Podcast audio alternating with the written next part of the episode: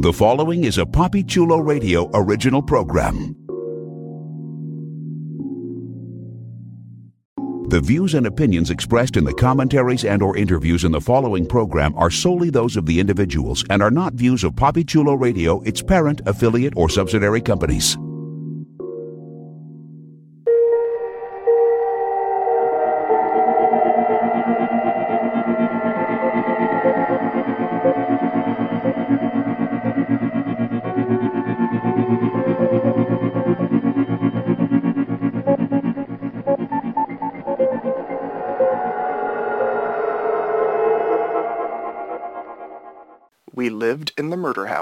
We escaped the asylum. We protected the coven. We attended the freak show. We checked into the hotel. We had a Roanoke nightmare. We joined the cult. We stopped the apocalypse. We survived 1984. Now we will watch the double feature. Welcome to Are You Afraid Double Feature, Part 1, Red Tide a PoppyChuloRadio.com original series, Poppy Chulo Radio, celebrating a decade of podcasting excellence. Today is Thursday, August 26th, 2021, and I'm your host, Jeffrey Aruz. During this podcast, we'll be having an in-depth discussion on FX's American Horror Story, Double Feature, Part 1, Red Tide. That's a whole lot. Please welcome my co-hosts, Madison Fitzpatrick. Hey everybody, welcome back. Odina Gonzalez, Hi, hi. Priscilla Rocha, Hey, everybody. and Vinny Hatcher. Hello. Spooky. Let's jump into our recap of season 10, episode 1, which was titled Cape Fear and aired on August 25th on FX. Here's the official synopsis of the episode.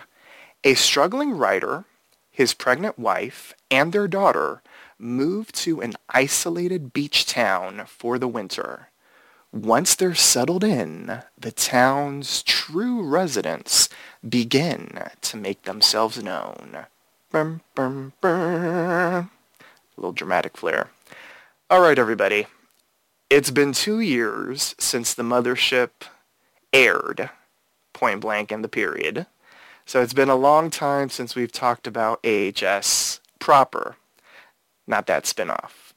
Uh, so let, us get into this. Uh, it, I will say this.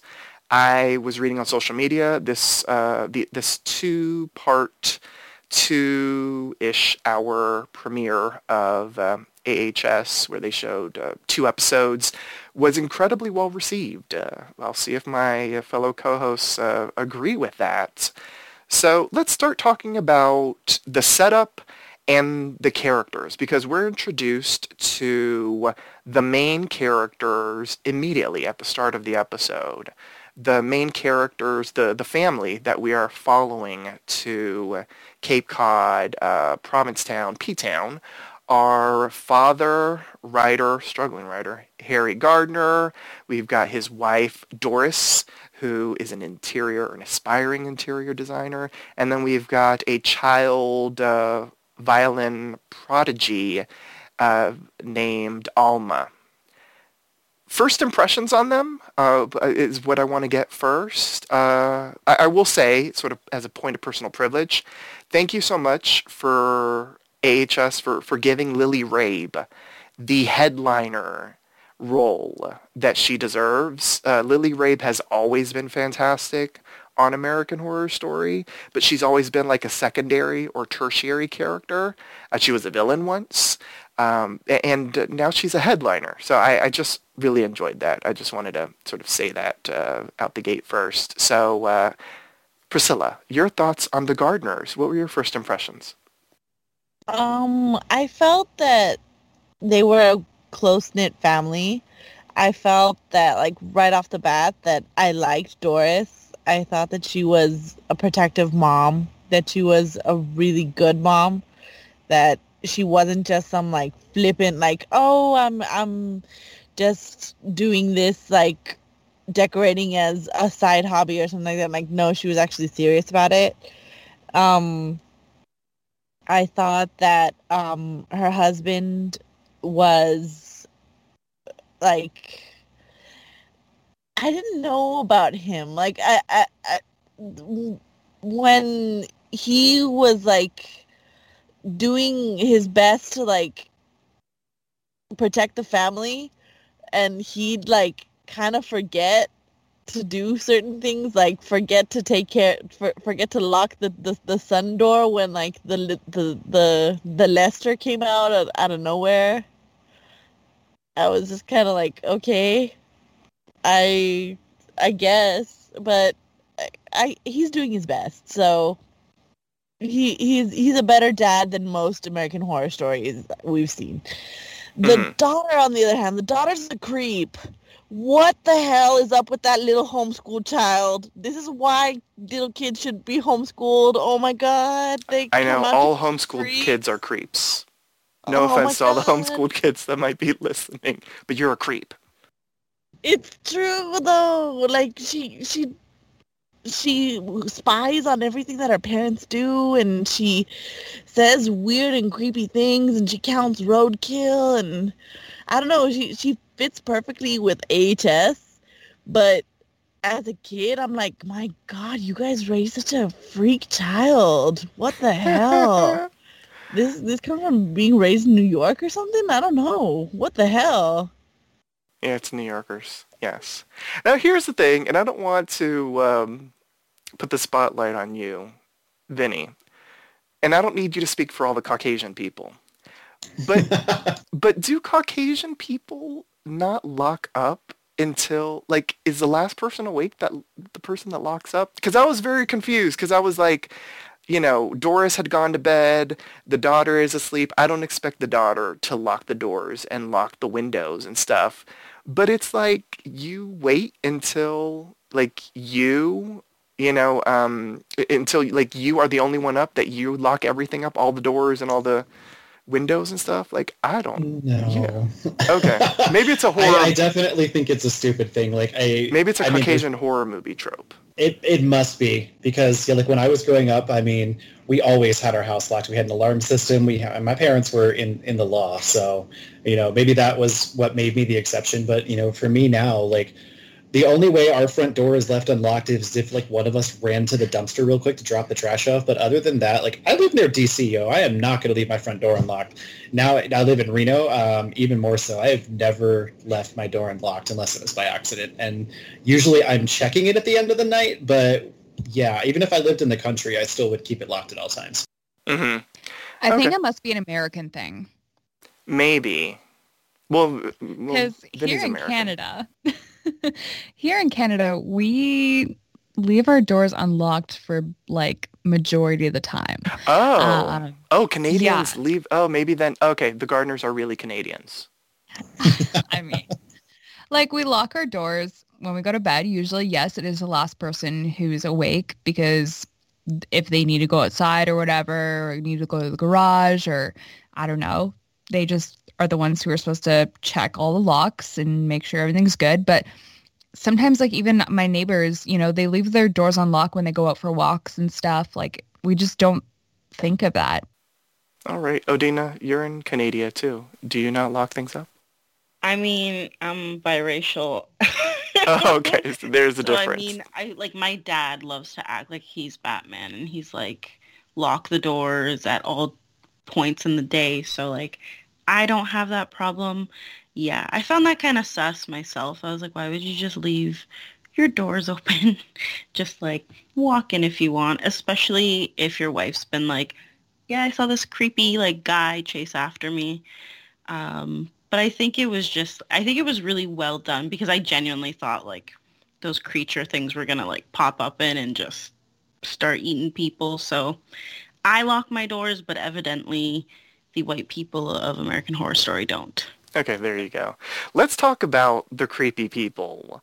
So the first thing that I want to discuss is the first major incident that the Gardners experience. And it's when Doris and Alma are uh, walking through the streets of P-Town and uh, these uh, white bald male freaks end up chasing them. There's no other name for them. They do get kind of a name in the second episode, but we aren't there yet, so I'm just going to call them white bald male freaks. They get chased, uh, and uh, that was like the first thing that really wigs them out. Uh, Madison, uh, talk to me about that incident. What did you think of the creepy people? And uh, would you have been as freaked out as Doris was? Okay, so first of all, just speaking on the characters, number one, like we were talking about, I actually love the characters so far. Um, just this family, it's very real like their type of living is very now so it's kind of nice to see you know because we've seen freak show we've seen coven we've seen like that is very like in the past or or mm-hmm. something like that like besides cult we haven't really had anything that's really right now um well coven well so, well yeah, but no, like yeah, relatable yeah, relatable. Yeah no you're saying in recent in times. sense, right? Yeah. Mm-hmm. yeah.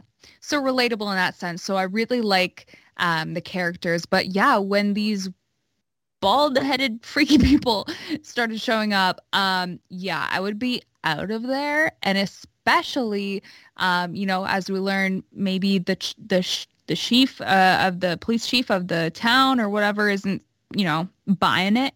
Um, but I I don't like these people.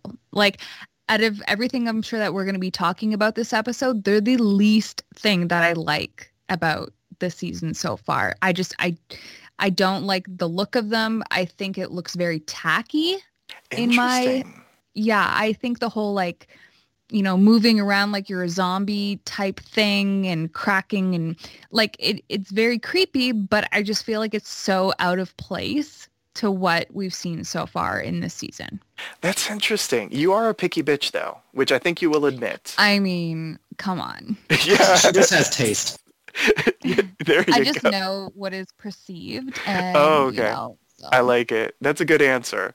Um, she is the one. She is the one though that will rave about an episode and then give it a five. You know that's true about yourself. yes, yes, yes. And then she'll shit on an episode and give it a ten. So uh, it's she is the wild card of the AHS podcasting universe. So okay, yeah. that's that's interesting. Um, Vinny, I want to get your hot take on the people uh, because clearly Maddie Fitz, she has opinions. And I'm wondering if you share those opinions or do they differ? What do you think of the extra creepy, stalkery, uh, um, creepy people? And, until I learned the name, I've just been calling them Festers in my head, like Uncle Fester on a diet is what they remind me oh, of. Oh, that is good. Um, I'm torn, but I think I agree with Maddie. Um, like they, they're they're they're there to add a certain element of ambience and creep factor I think my problem was that they are just so out in daylight and like it really makes it hard for them to look super scary to me. The part about them that I found scary was when they were, you know, in a group and they were attacking or they're being creepy. Um, but I immediately was reminded of like the master vampire from Salem's Lot. And for a second, I was just kind of like, hey, I've seen this before. This is this has been done before. Um, I, I didn't hate it. Like I love the episode. Don't get me wrong, but I do think that the the festers are a little bit. I don't know what the right word is to find, but I'm not going to say shitty. Uh, but They're I think a little much, right? They're a little yeah. much, a little over the top. Exactly. Thank you. Yeah, like I, I I think they were trying to go for whole, you know, we always do scary in the dark and like things in the shadows, creepy crawly, like we're going to have them count in the daylight. But it was very jarring to have them show up in broad daylight because here's my thing like if it was one of them then i'd understand how when we talk about later with the chief of police and all that being like oh don't worry about it blah blah blah blah blah but we saw multiples of these guys in daylight and this chief of police does not impress me so far. I'll talk about that more when we get to that point. But like, I think they were used entirely too much. I would have much rather them to have been more subtle and not have come out of the gate screaming and running and you know doing all the stuff that they did. I think it would have been much better with a more subdued introduction to them, and I would have liked that better. Um, seeing all of them in the daylight and the jerky movements, and it is very cliche and stereotypical. Okay, interesting. Um, both of you had really extreme reactions to them. Um, I will say for me, I didn't mind them. I'm not going to say that I loved them, uh, but I didn't mind them as much as both of you did. Uh, d- does anyone else not mind them, or do do the rest of you have the same like really strong reaction to uh, the creepy white bald men? I Um, wasn't scared of oh. them. Sorry. okay. Like they, they didn't they didn't scare me. They they they were just kind of like Fester Addams. That I I called them the exact same thing. I called them Fester They were Oh, comical, yeah. right? Because they look like Fester Addams with sharp teeth and skinny. But that's about it. Like they just they they don't look tough to me. They look like they could break with the snap of the wind or something. I don't know. All right. So Priscilla is on team anti-Fester. Odina? Um, I didn't mind them. I actually find it kind of interesting and funny because I thought in general just the two episodes were very like um they played a lot on horror kind of cliches and they kind of reference a lot of movies. For me, these like creepy bald guys kind of reminded me of like Bram Stoker's Dracula where it was Mhm. like Nosferatu. look- yeah, like they look like him. So I was like, oh, it could be like a play on that. Um, but then I also feel like they might serve like a greater purpose. We just don't kind of know where that's going. Mhm. Um, and even just even in the beginning when they're first driving there and that psycho little girl's like counting the roadkill and you see the deer on the road, that reminded me of like Get Out. So I was like, oh, so there's like a bunch of horror movie references in this. So I'm wondering, like, I didn't mind them. I didn't think they were scary, but I also feel like it's almost kind of like a nod to previous horror movies. Okay, I like that answer. Yes, very cool. Okay, let's talk about the chief. Uh, one of our AHS faves, Adina Porter, is back as Chief Burleson. Vinny apparently has a lot of opinions about the chief because nobody has mentioned the chief, but Vinny came with notes on the chief. So uh, talk to me about Chief Burleson, whom we do love. Adina Porter is always fantastic, but you have an issue with her. Well, I just think that if she was this big hotshot detective, police, whatever from Oakland, you know, I've been to Oakland. Okay, I know what it's like there, and there's a lot of crime. There's a lot of things going on. You know, so it, if she survived there, then she should have some element of like awareness and just a, an ability to glean what's going on.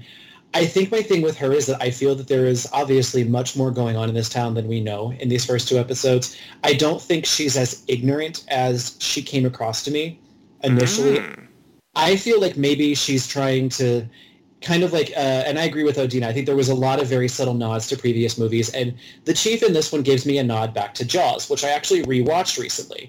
And if you remember in Jaws, when the attacks start happening, the I think it was the mayor is very much like, oh no, it's not that big of a deal. You know, we've got all these tourists coming. So I think there might be an element of you're a new chief in a new town. You you have these people that just moved here. You don't want to stir things up so that when tourist season comes around, you know, it, it's something out of nothing or that you know the tourism season is impacted.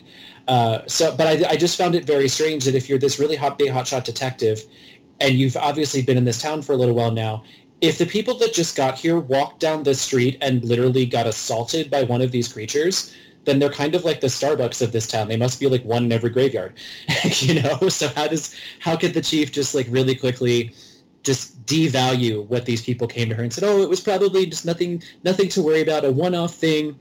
I'm curious to see where it goes. I don't necessarily dislike her. I think that she's one of those political officials that could very well be trying to cover things up uh, just to keep a very, very weak lid on the simmering pot that is this town. Oh, that's interesting. So you find her suspicious. Totally. Okay, all right. I can dig that. Um, it gives uh, Adina Porter a whole lot more to do, which um, it can be very interesting. Uh, any other thoughts on the police chief from either of you? Any strong opinions about I- Miss Porter? Yeah. Yes. I have a feeling that she's there for like other motives. Um, because when we first get introduced to her, she says that she's from I think Brooklyn or Boston or somewhere. Um, she's from a big city. and she came here for peace and quiet. Well, um, no.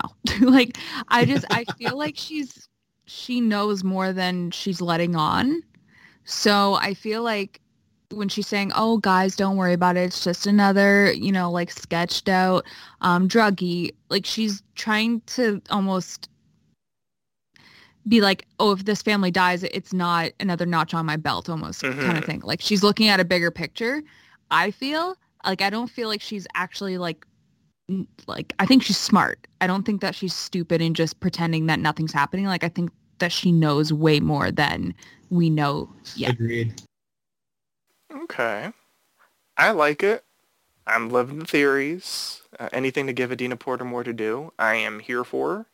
Um, I, I feel like all of you want to talk about tuberculosis Karen.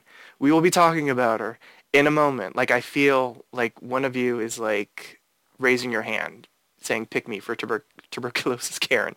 We will talk about her, I promise. But before we get to her, let's talk about uh, Harry's uh, interaction with one of the tall, bald, white, creepy men.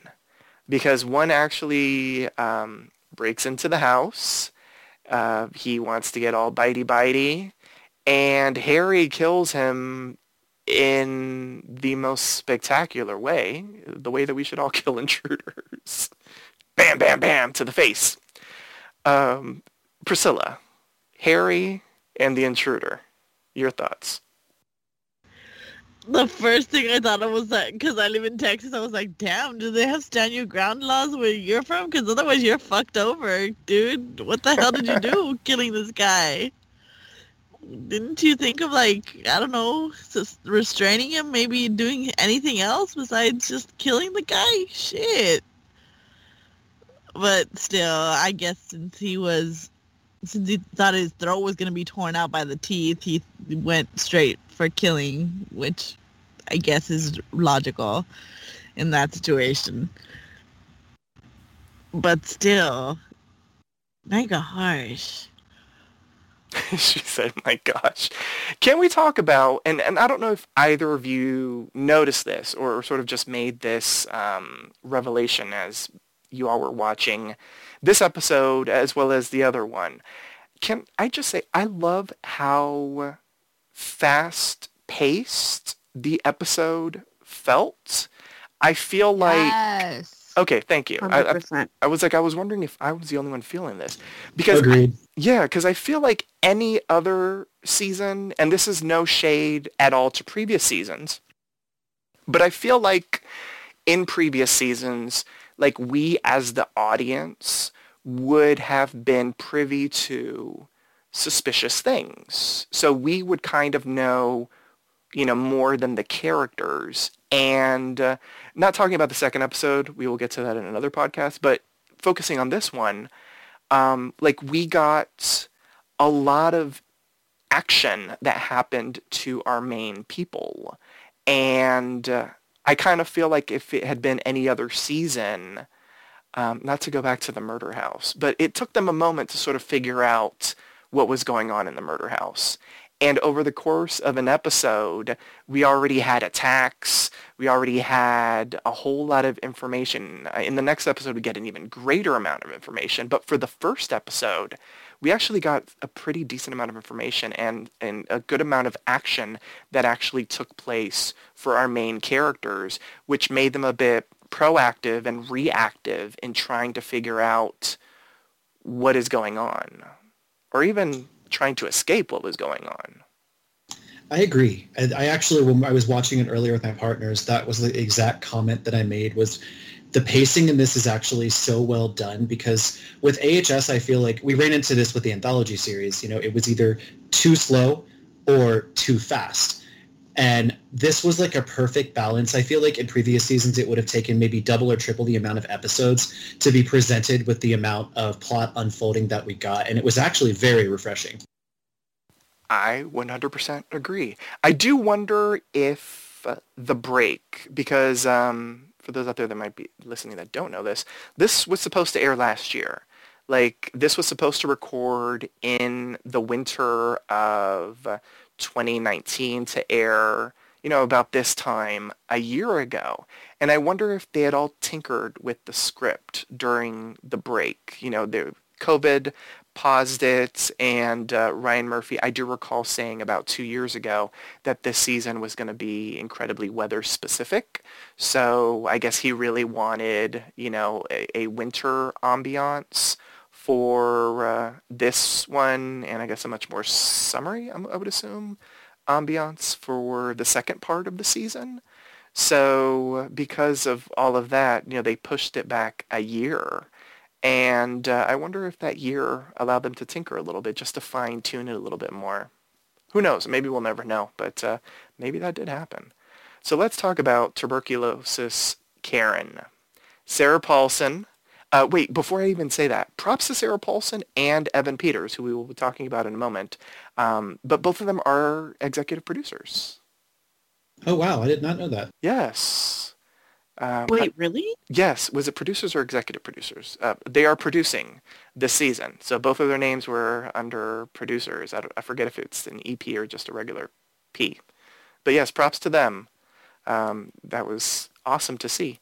So TB Karen, what did we think of her? First impressions, uh, Sarah Paulson in a grocery store. It probably all gave us flashbacks to um, clowns having sex in the grocery store back in Cult. Yes.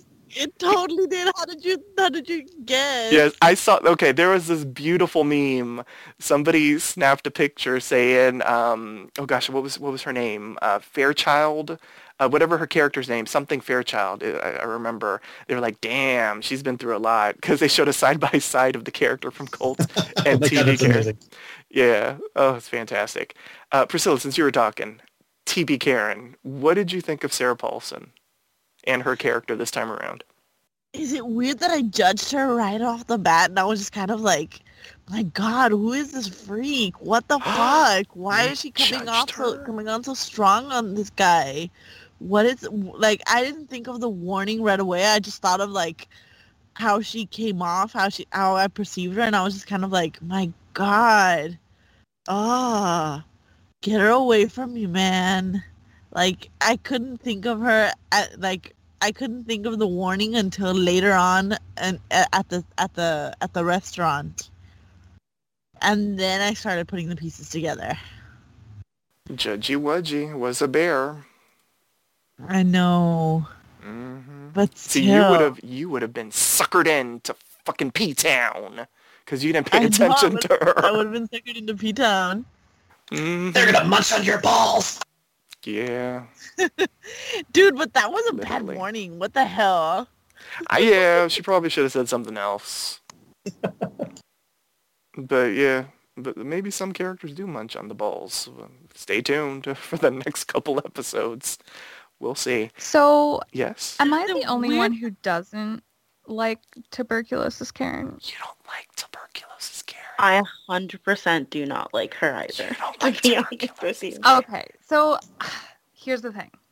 I love Sarah Paulson. Like she's in everything. No, you she's don't. so good at acting, but I just I see her too much in like like when she plays a character, I still see Sarah Paulson. Like I, I feel ugh, this is gonna make me sound so bad. Like because mm-hmm. like, how dare you say that about our Lord and Savior Sarah Paulson? Um, say it. I, I don't know. I just I'm I'm getting tired of. She wasn't her. even in 1984, and it's been three years since we've I seen know. her. okay, let it I out, I just, Maddie. I don't know. Maybe it's because like she's been in so much stuff lately that every single time mm-hmm. I see her, it's like I just still see Sarah Paulson. Like I, it, I obviously like her voice is the same. I feel like her voice never changes. It's the same raspy screaming. Like I don't I don't know. Obviously this character like her, her face is completely messed up. It's completely different. Um but I just I still see her and I guess the mm-hmm. same could go for like Evan Peters, but I feel like Evan Peters brings a whole different like he, every single time I see him as a different character, he's like he's a different character. When I see Sarah, it's like I just see Sarah dressed up. Mm-hmm. you it's your I mean? it's your internal misogyny. Ah, come on. How dare you judge Sarah Paulson? We will be sacrificing you to Scathach. Well, that was the Of name of Lady. Gaga, right? Watch, and then my MVP for this. It's gonna be fucking Sarah Paulson. I feel Oh, like now you absolutely you just have to. This is a Right. ruse. She wanted Sarah Paulson for her MVP. That's what it was. I would Yes. just like to see her as something completely different. Like Okay. I don't know, because we've seen her as like a cracked out, you know, person in hotel, right? That is true. Yes, we did see her as a. She isn't really. So- is she? She's well. She is cracked. I don't know if she's like a cracked out. but person. you know what I mean? That type of I still like Yeah. I I feel like I've just I've seen it before. You know what I mean? I agree. Okay. I think we were kind of catfished actually. Because if you guys remember, like she was telling all the the newspaper, the, listen how old I sound, the newspapers, Oh, uh, newspapers. all the websites and all that, like, oh my god, I look like I've never looked before. I look completely different. You're not going to recognize this character. My hair is so crazy, but They just put false teeth and no eyebrows on her. and really. cho- and chola eyebrows. Like- Oh like, god. And extra padding because she's Yeah. yeah. They they have her layered. like I, I don't hate tuberculosis karen but for me ever since cult my opinion of sarah paulson playing a character in american horror story has dropped to the point of i'm desperate for her to do something different. I agree with madison in that regard. She's really talented actress. She's everywhere. But you know my, my one boyfriend he even said oh great we get to listen to another season of her screaming hysterically again Exactly. yeah. And the That's thing is, like, I love her. Like, I love her acting. Like, she's so great in everything that she does. But it's just, I feel like I've seen this before. So Yeah. even, I don't know, I would have loved to see her maybe as, like, for example, Belle Noire. Like to see her in Mhm. that type of character or something like that. You know what I mean? But that would have been too new. similar. But then you could have said that's too similar to her character during the first part of Apocalypse. Ooh, But the that's the thing. Create something different. Make her one of Oh. the the skinny bald guys. Oh, I well, would pay to see that that could. be but she can't scream She can't scream. Yeah. Well, that's true. No. It's a non-vocal role. All right. But I do think mm-hmm. tuberculosis Karen plays a very important and pivotal role because I thought about it and think about the town that we're in. I mean, obviously we have the Festers running around, but otherwise this is like suburbia. This is gorgeous New England. It's a beautiful town. It inspires creativity. These people came here for it. But then you have this like cancerous looking woman walking around. She's almost like a walking personification of the disgusting filth that is existing just under the surface. And I kind of want to hear her story. Like I want to find out how she got there. So I really do hope that she does get a chance to evolve into another type of character and maybe Paulson gets a chance to do something she hasn't done before. But so far, I, I, I agree with Madison. I don't think this is a very big departure, but I think she serves a very symbolic purpose. Okay. I like the deep analysis. I like it. Even the hateration from uh, Maddie Fitz, I'll accept it. Oh my god. I'm gonna be like writing an apology letter to Sarah Paulson in like an hour. Yes, you can tweet her. she'll respond. Or she'll block you, uh, which that'll be entertaining as well. Um, stay tuned. Let's talk about two of the local denizens. They're not local year-round, but they do go to P-Town to get a little inspiration. So first impressions of Austin Summers, aka Evan Peters, and Sarah Cunningham, aka Belle Noire, played by another AHS veteran, Frances Conroy. A fun little fact. Everyone loves a little fun fact. This was the character that Kathy Bates was going to play. Kathy Bates was going to be Belle Noire Ooh. originally, but then COVID happened, and uh, we don't really have an official reason. We just know that because of COVID, uh, she didn't film. Um, a lot of people are assuming because she's a cancer survivor, you know, so she's kind of like in that tender group that shouldn't be sort of out and about, you know, just in case they get exposed to COVID and that sort of thing. So um, yeah, Belle Noire was going to be Kathy Bates, which uh, I think would have maybe changed things, maybe not. I don't know. I think it would have changed the the the personification of the character for sure. yes. Um, Maybe. but when, like we were just saying, first impressions of them, I don't know about you guys, but when they were, when they started singing on that stage, this karaoke bar type deal. Um, when our writer is sitting there watching them and he's smiling, I could not help but just like smile at the TV like I was watching them at a bar myself. They looked so cute and happy and they sounded great. And you know they're I was fucking. just like in a moment.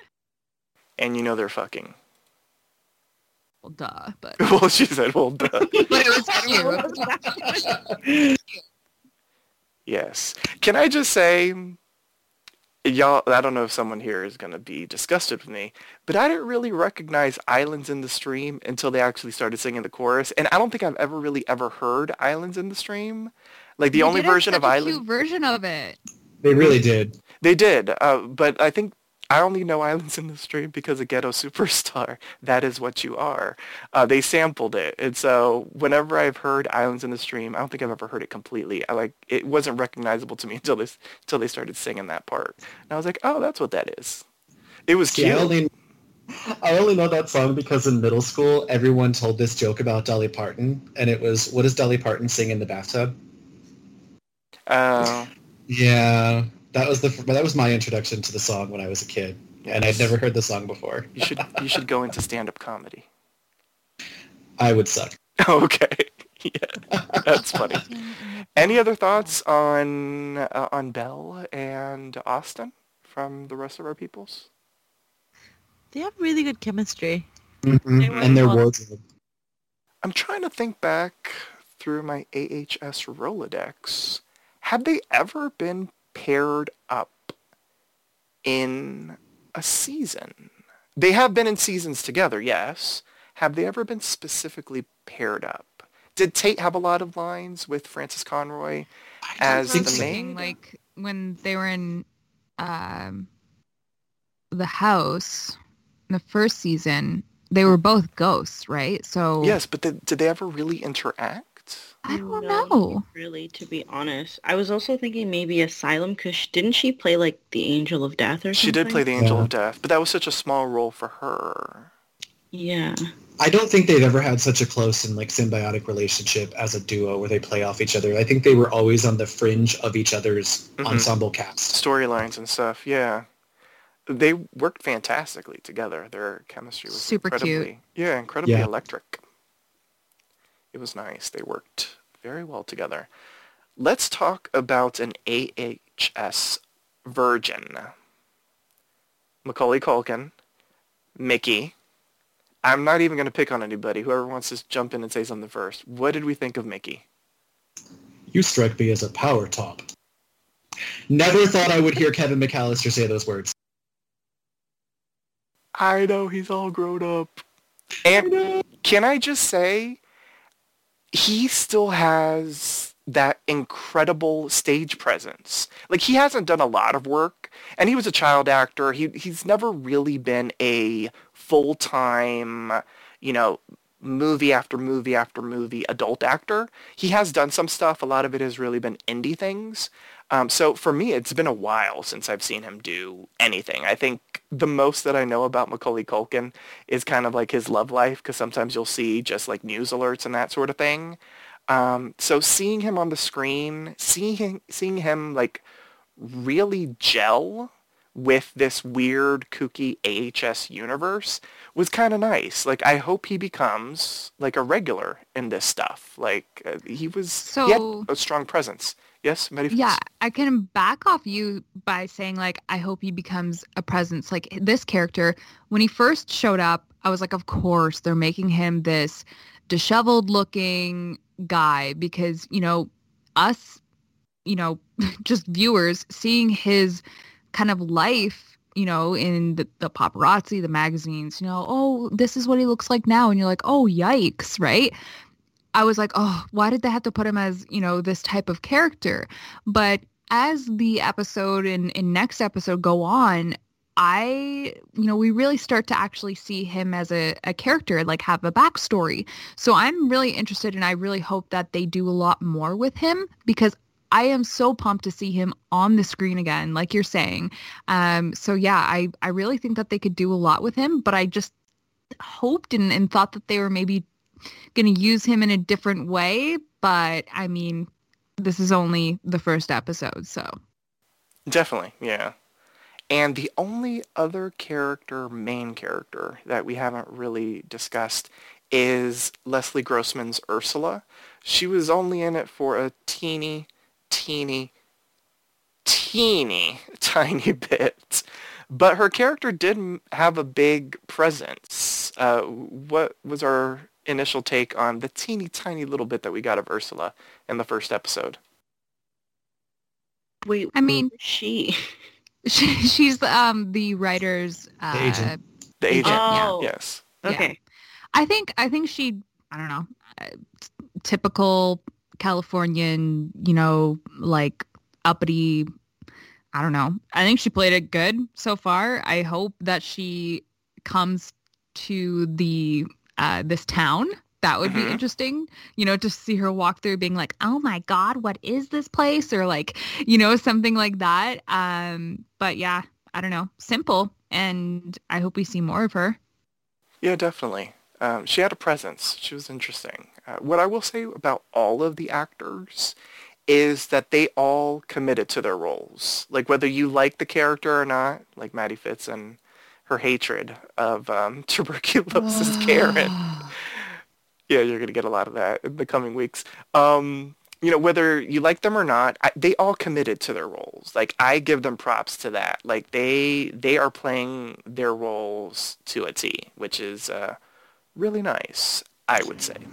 Well, and wasn't this the first time that Finn Wittrock has actually, I mean, obviously by the end of these first two episodes, different opinion, but coming into it, wasn't this the first time he's actually played like a protagonist and not an antagonist or a shitty character? Yeah, 100%. And uh, if we go back to 1984, its grandson and grandmother are married. So I'm glad you caught that too. Yeah, it was very funny.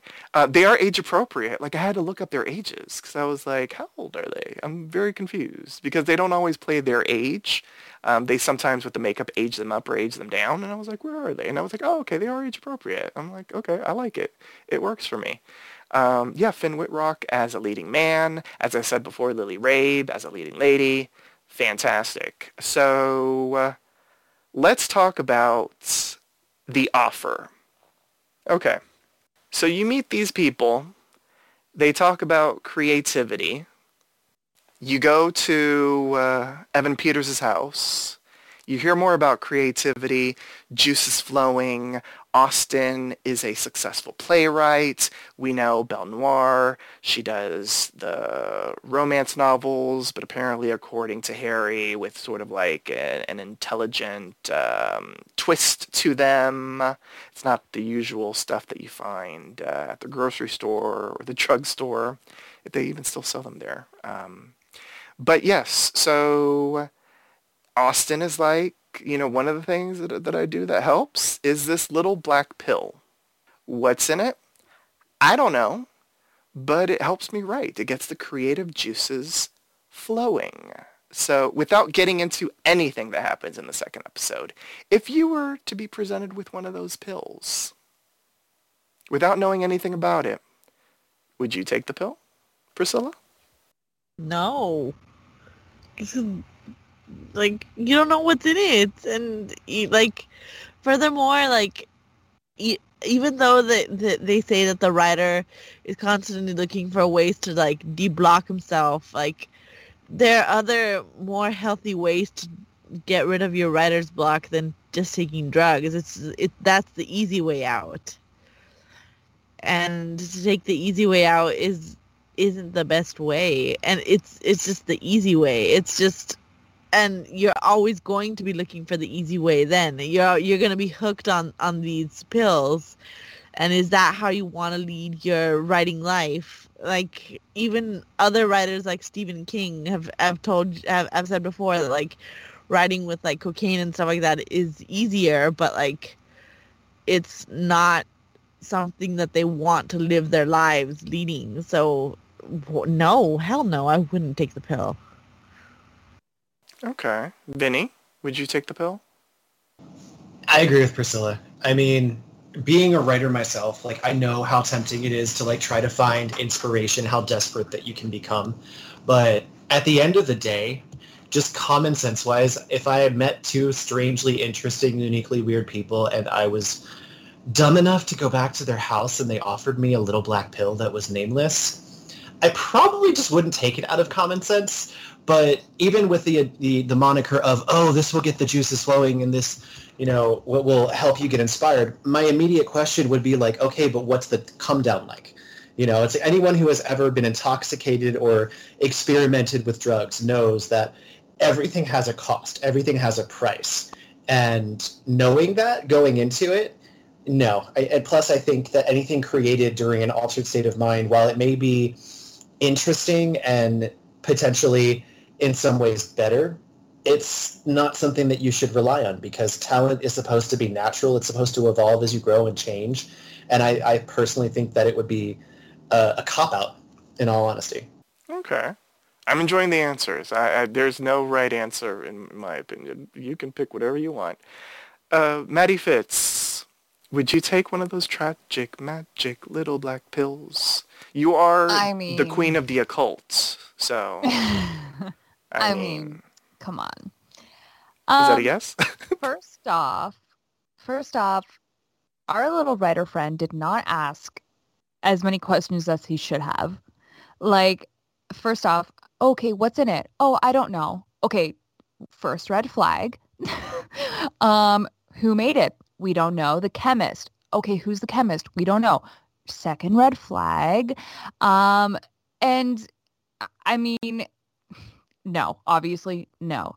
But desperation, you know, if I wasn't living in reality, yeah, probably. But no, like you don't even know what's in it and you didn't like like Vinny was saying, you didn't ask the questions. What happens after I take it? How long does this affect like work? Um, like you know, how often am I going to have to take them? Am I going to get it? Like no questions. Just you just say no and leave with them. Okay, okay. Like what? you, you didn't even you asked probably ask more doc uh, uh, questions to your doctor than you do this guy who you just met. You know what I mean? You well, know what we need is a commercial that is a beautiful commercial for the Muse or the Little Black Pill, and then you know how they do those really fastly read disclaimers at the end about the side effects. That should be there, but it should be read by tuberculosis Karen. Exactly. Oh yes, I just want the gristle and fat bitch. Odina, Little Black Pills. Um, I mean, obviously no, because like everyone's pointing out, like you don't know what's in it, who made it, what the come down's going to be like, if you're going to be dependent on it. And there's also just no guarantee that it's actually going to do what they're saying they're, it's going to do. So like what would be the point? Mm-hmm. Um, but I'd also say this point in the episode frustrated me the most because I was like, how does this man go from like, I just fought this random guy and killed him in my house and I'm leaving the next day and screw this. And then he tells Evan Peters' character, Austin or whatever, he's like, no, like, F you, whatever, storms off. And then, like, has one telephone conversation with his, like, agent. He's like, all right, I might as well do it. Like, how does your character go from so strongly opposed to something to, like, one flake? And he's like, okay, cool. Desperation? It's it's the success. It's it's yeah. the mm-hmm. the the they pointed out right right off the bat, if you want to get rid of your writer's block, if you want to be successful, you do this. This is like the key to all your answers, right? So I think it's it's really desperation at yeah. this point, right? One hundred percent. I just feel like he's a weak ass bitch. Oh, he yeah, is yeah, a weak ass bitch. One hundred percent. That is, uh, I believe that's uh, that's an official um, doctoral analysis right there. All right, everybody. So one thing that I want to ask that I hope everyone noticed because it was hella obvious, but we got no answer to it in this episode. We got no answer to it in the next episode. So that's why I'm dying to to get a theory from one of you. I hope that one of you have a theory for this. My guess may be Priscilla, because Priscilla will stay up in the night theorizing about stuff, as I know. Um, yes. The red lights we noticed yes. oh my the God, red lights. Yes, yes. Right? And I kept oh, on... Oh, I have a theory about it. I, I knew it. I knew it. I am um, Nostradamus. I was supposed to say Nosferatu. That's not the right. I am Nostradamus. Um, Priscilla, I feel like you have a theory. The red lights, please. I think it's kind of like in like in biblical times where they used to like in pour like yes. the blood of like the lamb blood. Yeah. in on the door frame to like have the person skip over like the firstborn son. And I think that it's kind of like that with the red light, like that this is the light this is where you skip over the family like so you don't mess with whoever's inside like the P-Town residents. That's why each resident has a red light on their door frame. Or the ones that know what's happening. They have like the red light and then our creepy bald guys don't disturb that house because they know that they can't.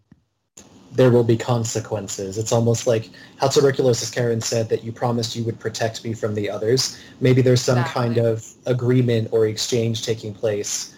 Yeah. Okay, that's interesting. I like it. Any other theories about it? Um, I different. actually just wanted to say, Mhm. Priscilla, that's a really good assessment because I know in like biblical, there's four like horsemen of the apocalypse, and I think the red one represents bloodshed. And it wasn't just the lights that I noticed; it was the coloring. Like if you notice, the daughter's violin case is all red. Yes. So Mhm. that like the color red in general just kind of stuck out. And like if it's like tying into blood and kind of like vitality um, and just like things that red represents, passion, inspiration, creativity, that kind of stuff, I think it's interesting. But yeah. Very Yeah. good point. Yes, I like it. I like it. So uh, before we start wrapping things up, there are two moments that I would like to discuss with all of you.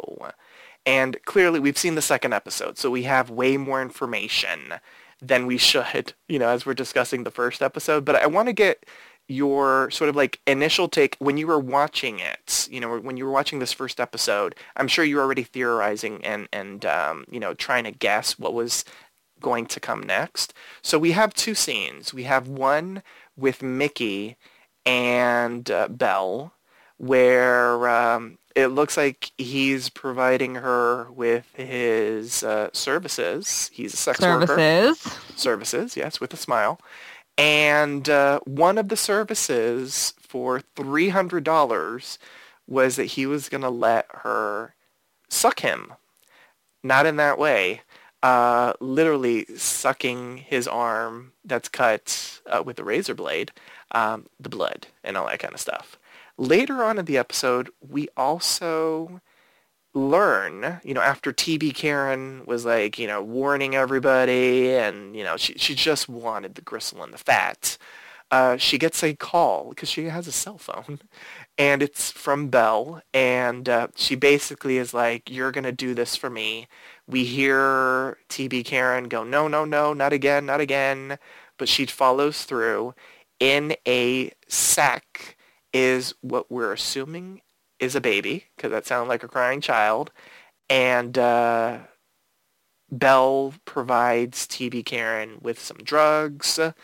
And uh, that's where she says what Vinny just mentioned, you know, and you're also providing me protection from those out there. And she's basically like, uh, yeah.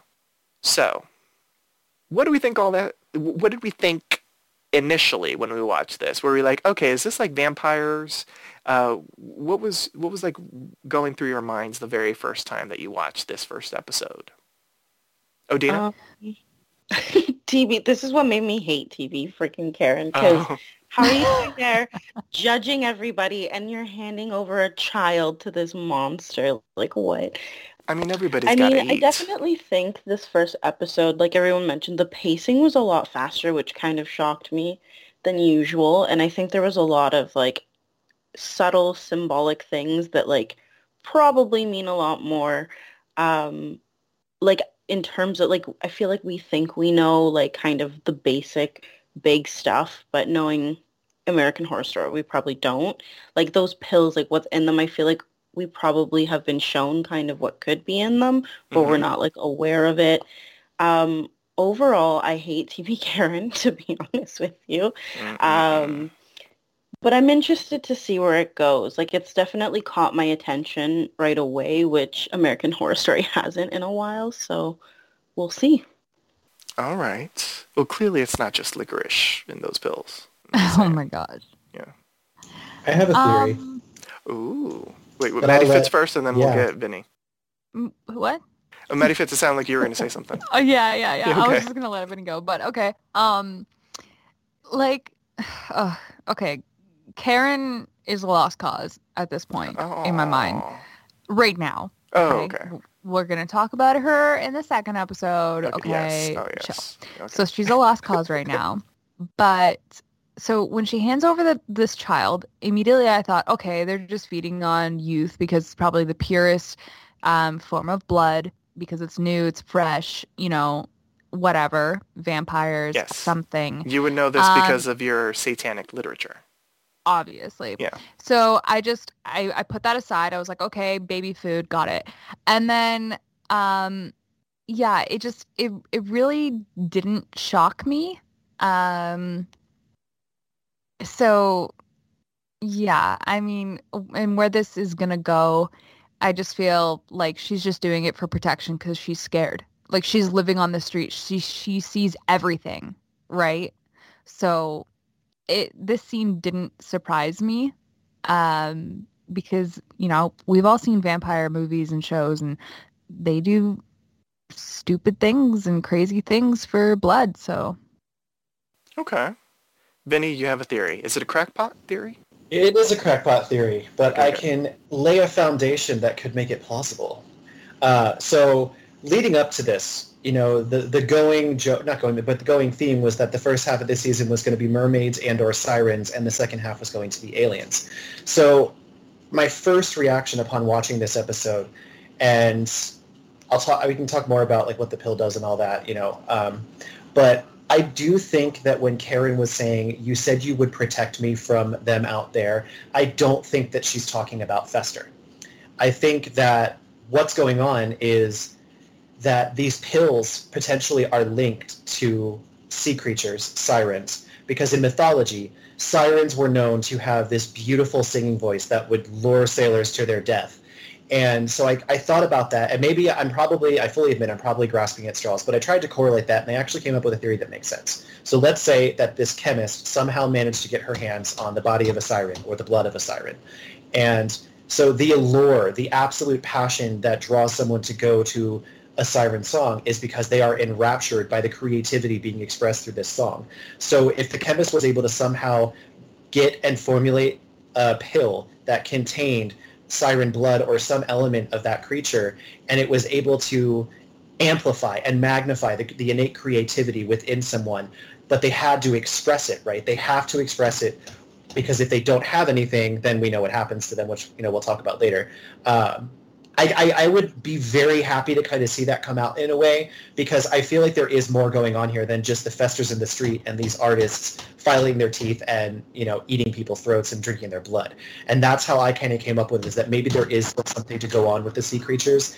And when you take this pill, it amplifies whatever creativity you have. And just like a siren song, Lord Sailors to Their Death, whatever your medium of creativity is, it makes people want to be part of it. And that Islands in the Stream duet really resonated with me and that theory because of how the smile, like we were talking about, he was smiling at the two of them. The bar seemed to be paying attention to them. So I'm not saying that they're sirens themselves, but they are in their medium, whether it's music or writing or whatever, what have you. So that was how the, the crazy thing that I came up with out of left field. I would be curious to see if anything like that plans out.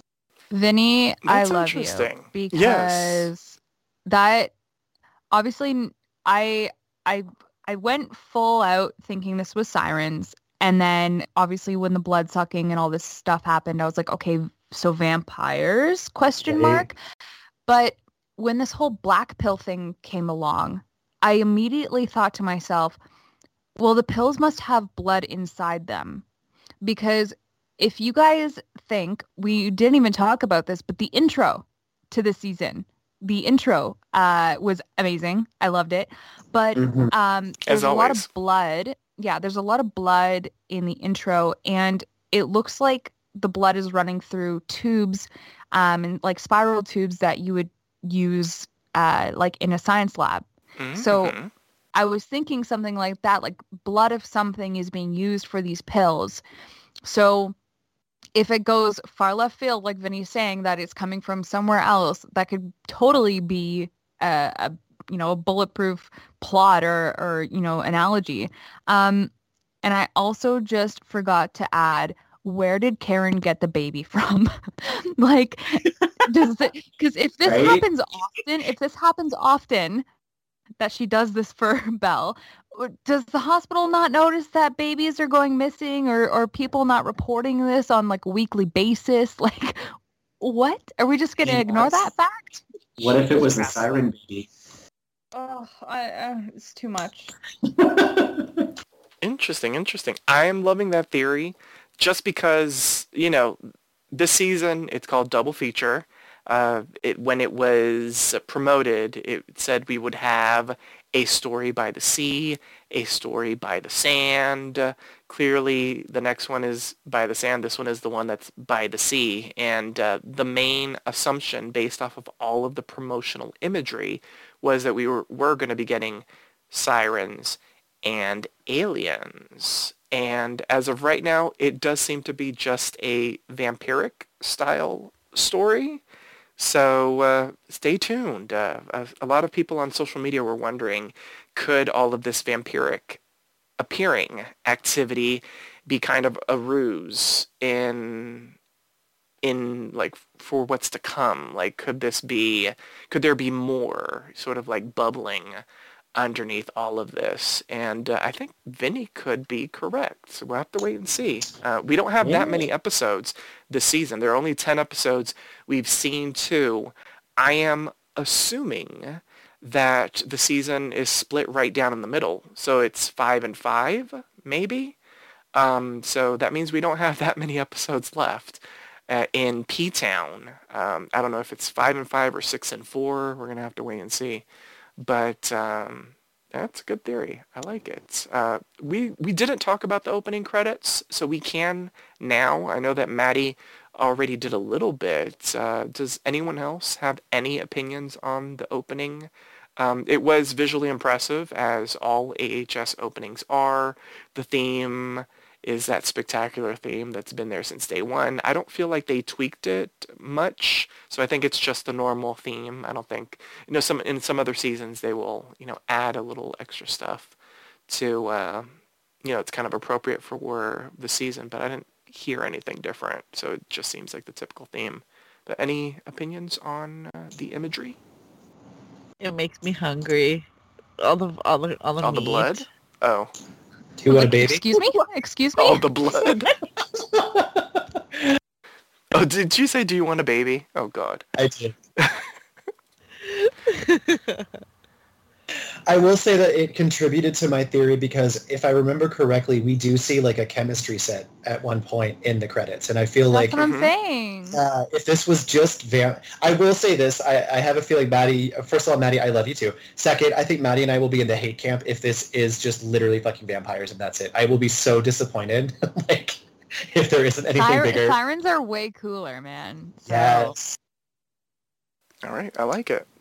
Uh, was there anything that I missed? I know we did find dead bodies on the beach, and that we didn't really talk about that, but that was just a little moment, uh, just adding to uh, the horrors of P-Town. Uh, was there anything that I missed, a teeny tiny little moment that either of you would like to chat about before we head into the MVP? I just wanted to ask, like, what was up with that scene with the fox? Like, is it supposed to be the vampire things that are just like snatching up foxes on the beach? Like, Well, what what does was- the fox say? literally like this little girl's playing the violin, like the metronome's going. This guy's trying to like figure out his writer's block, and like at the same time, this fox gets snatched right when this little girl like screws up or something. Like I was just like, what? Is like what was the per like is this like Twilight and the lion met the lamb? Like I was confused. I would assume it's just to show the weird shit's happening, and more than likely one of the festers was hungry. Yeah, that's what I got from it. But uh, yeah, it was kind of random. Maybe the one that died on the beach. Uh, I don't remember the order, if that was before or after. but I think who it's killed really the to show like the eeriness of the place, which I really like. I like how they're doing a lot of, you know, overhead shots of the town. Everything's very white, gray, black. Like just the setting of the whole show so far is brilliant. Like I think Mhm. the the the location is great. Um and yeah, I think just, you know, the roadkill, the cemetery, just things like that. Like even the old kind of rusted, you know, houses and stuff. It's I think it's just for the setting, you know, the ambiance of it. hmm I agree. The setting is beautiful. Um, those are the kind of houses that apparently Vinny, Vinny's used to. That's a little inside joke from you know stories uh, outside of the podcast world. Yeah. Um, yes, Vinny. You know what? I was just gonna really gloss over the festers on the beach, but I think the festers on the beach back up your theory. And you did Yes. ask a Yes. question, and it's a question that I'm that I'm gonna say right now. Who killed the festers? Um, we were just saying, what was it, whales or something, or sharks, or I don't know what the fuck they said, but they, they said Seals, right? seals, or whatever, creatures in the, you know, normal sea creatures. And what if it's, what if the festers got too close to the water, or what if the fester saw something in the water they thought it was an easy thing to kill, to feast on?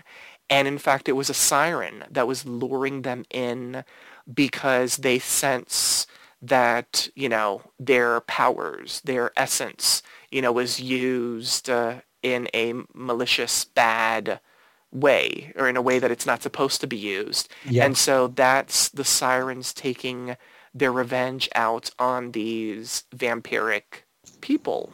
And look at Man, how if this killed. is if this is not the way that the show's going, I'm gonna be so upset now. right? right? Like I, I got myself excited even thinking about it, but I went back and I paused that scene, and I, I mean, we already know that I'm morbid, so I'll just acknowledge it. I, I analyzed the wounds. I looked at the way those creatures were killed. A great white would have had more precise wounds. Like it, you know, it, it was. they wouldn't be left there either. Yeah, They wouldn't be left there. They would have been eaten. mm-hmm. They it was almost like they were toyed with and they were tortured. So yeah, that that was the other thing that like supplemented my idea was like especially the fact of how the the tide and this just speaks the the the filming cinematography like everything. It was almost like this the the the sea creatures were mocking the world with their kill because the sea was slowly coming in and kind of caressing around caressing is a bad word but you know it was framing them almost like the mother nature was saying ha ha i did it. You know it it was so well done and that scene itself i love the fact because ryan murphy is known for his twists let's face it and some of them are stupid some of them were great but the fact that we did not get any more information on that scene because Belle and austin they would have said if they were the ones that did that but i don't think they would feed on those creatures because those creatures are empty so something else killed them and the fact that we didn't get answers leaves me to believe this was a seed planted for a later on climax Mm-hmm. I like it. I'm here for it. Stay tuned. So now it's time for the MVP, the most valuable player. State which character impressed you throughout the episode and why. Once a character has been chosen, they cannot be selected again. So choose wisely. Even though she's been misbehaving, Maddie Fitz, you can go first. Who's your MVP and why? me? Why me? To torture you. Oh God. Okay. Okay. Think. Think. Think. Think. Think. Maddie Fitz did not do her homework.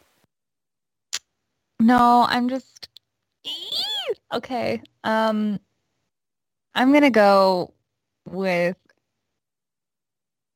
Is it Harry or Henry? Henry. Henry. Harry. Harry. Sure. I don't even know his name. Um.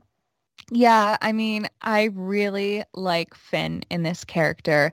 I've always liked Finn um, in anything that he does, and I just feel like this character really, really suits him well. Um, him being a writer, he's you know, just his his whole, you know, uh, how to explain it? His whole, I guess, ambiance or I don't know, just how he's going about this character. It's very relatable to writers and um, you know going away to try to write and just the way that you know, he he's showing at least right now that he's a lovable husband, um, a good father. Clearly, that doesn't go that far in the next episode. Um, but I really, really like his character. It's very strong. And yeah, I don't know. He's my MVP. All right. Odina, your MVP and why? Okay, I'm kind of caught on this one. Great. Um, I'll go TB Karen. Uh, don't like her at all, but I applaud her Uber Eats delivery skills overall. Oh my gosh. And she did give me a little bit of like William Shakespeare, Ides of March, like beware the Ides of March. Um, but I, I honestly feel like there's probably going to be a point in time where she does something like noble or respectable that I'll like, so I'll give it to her. Wait, can you repeat that? You picked? TB Karen. You did. I just wanted to make sure I heard I that did, correctly. Yeah. Okay. Even though you did not like her. No, I don't. Okay. But you respect her hustle. I respect the hustle for sure. Okay. Everyone needs a job. That's why Postmates exists, you know? yes. All right. I like that. Uh, Priscilla, your MVP and why? The name isn't coming to me, but the little girl. Alma. Because she was Alma. delightfully, like, twisty. She was just weird, and she got on my nerves, and she would just be creepy with her father, and she would just be... She's the perfect, like, annoying child, and I like that in this series, because, like, she she portrays children, like, really well. So yes, I pick her. Okay. I like it. Good choice. Uh, yeah, you were already talking about how creepy she was at the beginning, so it's it's an appropriate pick for you. Vinny, your MVP and why? So before I do my MVP, I have to ask: Has anyone watched Shutter? Uh, oh, I'm sorry, uh, Slashers, Flesh and Blood Yes, at all? yes, Yeah. yes. okay. yes. So Alma reminds me of the creepy ass little girl in that. Yes.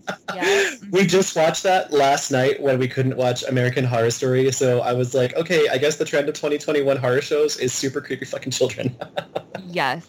Yes. And and she does do it well. You know, Priscilla, you were right. Like she plays the the creepy little girl. You know, like at first she was kind of well, not when she was counting roadkill, but she's kind of cute. Like you know, being the I don't I don't know if I want to be here. Like, and the parents are saying, oh, it's gonna be great. Don't worry. It's kind of like oh, you feel so bad for her, and then you realize that she is a perfectionist and a little nutso.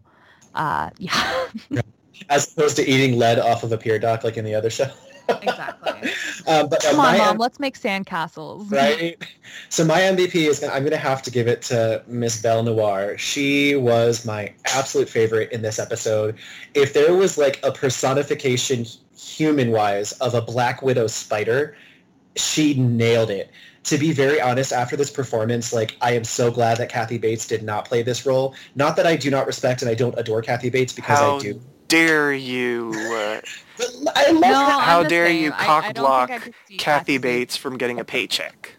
I don't think I could see Kathy Bates doing this. Like, I don't think she would be as mysterious as Kathy uh, Bates Uh, is rolling know I over mean? in her bed right now at this blasphemy. I don't know that Kathy Bates could have brought the femme fatale sexiness and mystique that, which, don't get me wrong, I never would have thought I would be saying this about Frances Conroy either, because they're both very versatile actresses, and I think this role would have put either of them outside of what we're used to seeing. Uh, but no, Belle Noir was such a wonderful hook.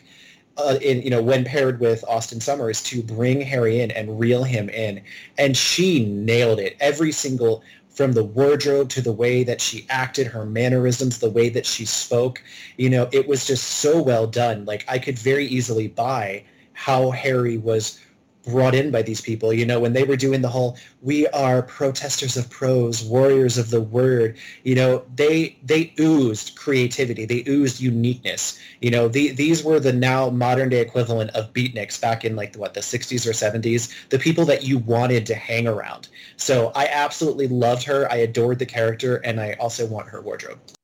How dare you question Kathy Bates's sex appeal and mystique? I mean, do you want to see Macaulay Culkin getting sucked by Kathy Bates? I mean, you know what? Now that I'm remembering, Maddie mm. Fitz, I feel like we shared a tweet or something that there was like a tweet saying that Macaulay Culkin was going to have sex with Kathy Bates or something. Yeah. Oh, there was. Was. Yeah. And I was like, I don't know if I want to watch the, the new Well, now you don't have to, but yeah, I'd pay five bucks for that. All right, so uh, well, I guess I get to give it to the character that I was giving love to at the start of the episode. Um, I'm gonna give it to Doris, Lily Rabe. It's great to have her as a headliner. Doris didn't really get much to do except to react to everything that's going down in P-Town, but she gave, can I just say, the most realist, real world, real people reaction in a horror production Yeah. ever. She said, we're getting the fuck out of this town. I don't care if I lose my job. I will do shit on the gram. Like, I, we are leaving. So she gave the realest answer in any type of horror production, so I will give her props to that. She looked fantastic. Um, that pregnancy suit, uh, it, it's interesting. Uh, it is interesting. I'll just say that. But she looks good rocking it, so props to her for that. So I'll she looks great, but I just think her stomach keeps changing sizes. Okay, it's not just me. Thank God, because I Yes, swore, 100%. swore her belly was changing.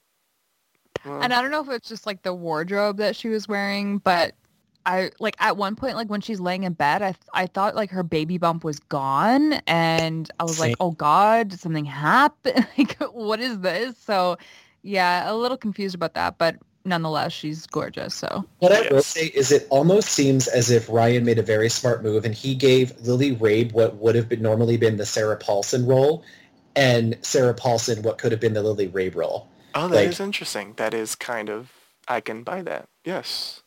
Yeah. So now it's time to rate the episode. How would you rate this episode on a scale of 1 to 10 Muse pills? The point system is allowed, and if you found the episode exceptional, deserving of more than a 10, you may grant it the coveted Golden Muse. So we'll go in reverse order, sort of. Uh, and, and Vinny, that means you are the first victim. Well, thank you, my good sir. I am going to come out of the gate and give this a solid nine. Um, you know, I really think that for the past nine years, American Horror Story has been very hit or miss, especially as we got to the middle of its run. You know, I, I, I did feel for a while there that churning these out once a year, they were at times very much starting to lose quality in areas that they used to be very solid. And I think taking a year off to really grasp the weather concept and to really put that finishing touch paid off. You know, right out of the gate with this episode, I really enjoyed it. I was engaged. I did not have a single moment where I was like, all right, I'm going to look away. This is boring. I didn't care for the festers, but they serve a purpose for exposition. They are there as a breadcrumb to lead us into wanting to find out what's going on underneath this town's pretty provincial facade all of the characters were executed wonderfully by the actors in the role. This cast was like perfectly done. Every actor was very well curated for the role that they were chosen to pick. And those that we didn't get to see a lot of in this episode, I'm looking forward to see more. Story-wise, once I started thinking about my theory and I started feeling like this isn't going to be vampires, almost to the point that I feel like it can't just be vampires, I think there is a very, very well layered plot that is going to unfurl through the remaining episodes of this season, and I th- or this half of a season, and I think it was really, really just an amazing beginning. And as much as I hated waiting this long for it, I definitely felt it was worth the wait. All right, starting off strong with a solid 9. Priscilla, what about you? Um, I co-sign, and I'm gonna give it a nine too. I thought it was really solid off the gate. I think I'm dinging it also for the Lesters. I thought that it- the Fester Addams. I thought that they were, um, kind of cliche, kind of very like they they weren't very scary. They were more hilarious to me, and I thought that that didn't really set the right with the tone of like sirens and mysteriousness and apparently vampires that we're getting. Okay, we got two solid 9s. Odina, what about you? Um, I'm gonna give it an 8.5. Um, I kind I agree with everybody in saying that I think in comparison to previous um, seasons, this definitely is a lot better. Uh, it caught my attention, and I think that's to do with the cinematography, the pacing, and kind of just the mystery behind everything because we definitely don't know the full truth. I am going to take away points um, for TB Karen, half a point, and also just because I think I don't really, like I didn't really connect with Henry or the dad, I forget his name, Henry, um, right away. Like I don't really necessarily care for his character. I'm more interested in kind of just the overall story. Um, but I think it was well paced. It was well shot. Um, and I'm interested to see where it goes. Odina was so disgusted with herself for picking TB Karen as the MVP. Literally, so she twist. took off a half a point. Yes. I, I love it. All right, everybody, strap in, put on a seatbelt. It's going to Oh, be a come bumpy ride right now because she is the wild card. We have, I, we literally have no idea what she's going to say right now. Oh, I literally have no idea what she's going to say right now. Maddie Fitz, the mic is yours. How would you rate this episode? Question mark. Question mark. Question mark. All right. Well, I am going to give it an 8.5 Muse Pills. And a few different reasons than Adina just uh, gave, but very relatable. I love the pacing. I adore the characters. I feel like I can really relate to the main character um, and just this family. Like I feel like it's now they're relatable to, you know, people in our, um, you know, age group, people that are just living right now. We're not going back in time and stuff like that. And obviously the cinematography was just amazing. Like we're talking red was a color that came up so often. Um, just that whole contrast of black and white and gray and then this red. Um, it was beautiful. Um, the only reason I'm not giving it a nine is because I can see the show doing so much more. And like it's already set a high bar, clearly. And like, you know, Jeffrey, you were saying on social media, people were blowing up saying this is the greatest um, premiere AHS in a long time. Mhm. You know, it was definitely worth the wait. It's been so well received so far. So I have high hopes that it's going to keep going up. And especially, you know, if Vinny and I's, you know, theory is correct, I'm definitely going to be rating a lot higher. But like I said, the Festers, you know, are bald-headed, skinny people uh, in this town. I just thought were just too cliche, too. I, I couldn't figure out if they were zombies or if they were just mm, you know, ventriloquists like that, you know, were cracking their backs and stuff. Like they had back problems. Like, Yes, they were ventriloquists. yeah, it was, it was just a lot. And I felt like if I was in a town and I saw those people walking around, I would be calling like the CDC.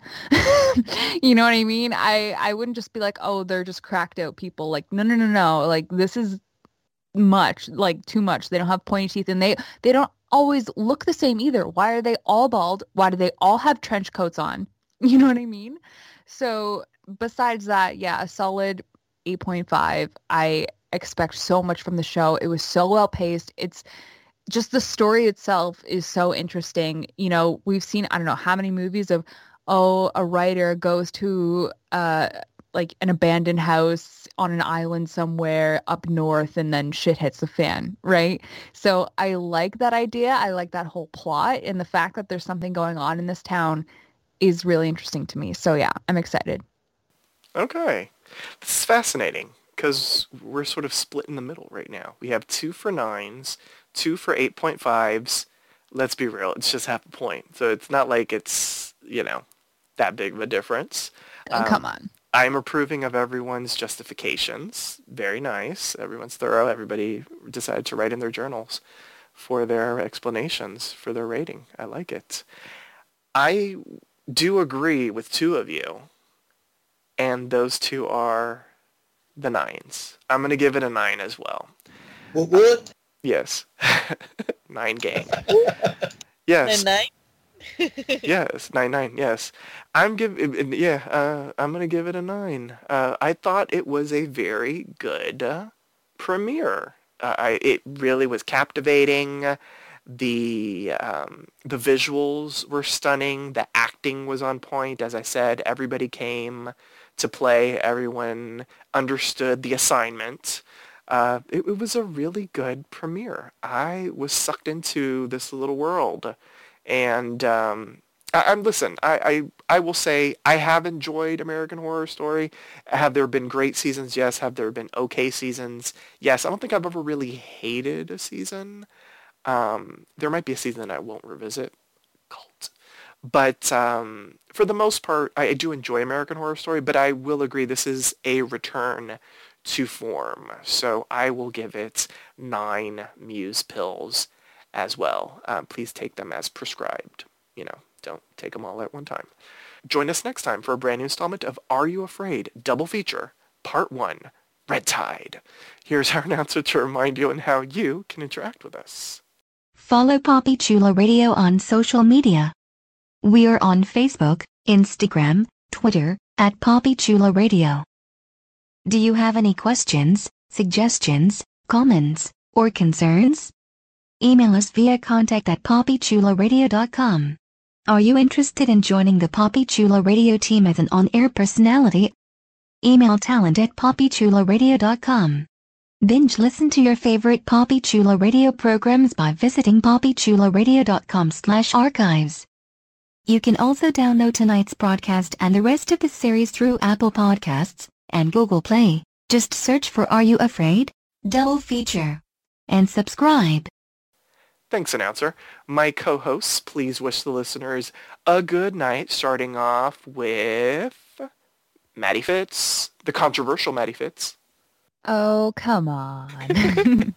I'm going to be uh, painted in some red paint, I think, after this episode. But good night, everybody. See you next time. And sleep tight. Lock your doors. Odina. Good night, everybody. Hopefully you don't see any strange men standing outside your window. Oh, I mean, it depends on if it's your thing. Uh, Priscilla, you might be into it. Good night, everybody. Don't take any strange pills from strange people. And Vinny. We rely on each other. Goodbye. Oh, our next American Idol. I love it. Thanks for tuning in. Download new episodes of Are You Afraid? Double feature, part one, Red Tide, every Friday via Apple Podcasts, Google Play, and the Poppy Chula Radio archives. Good night.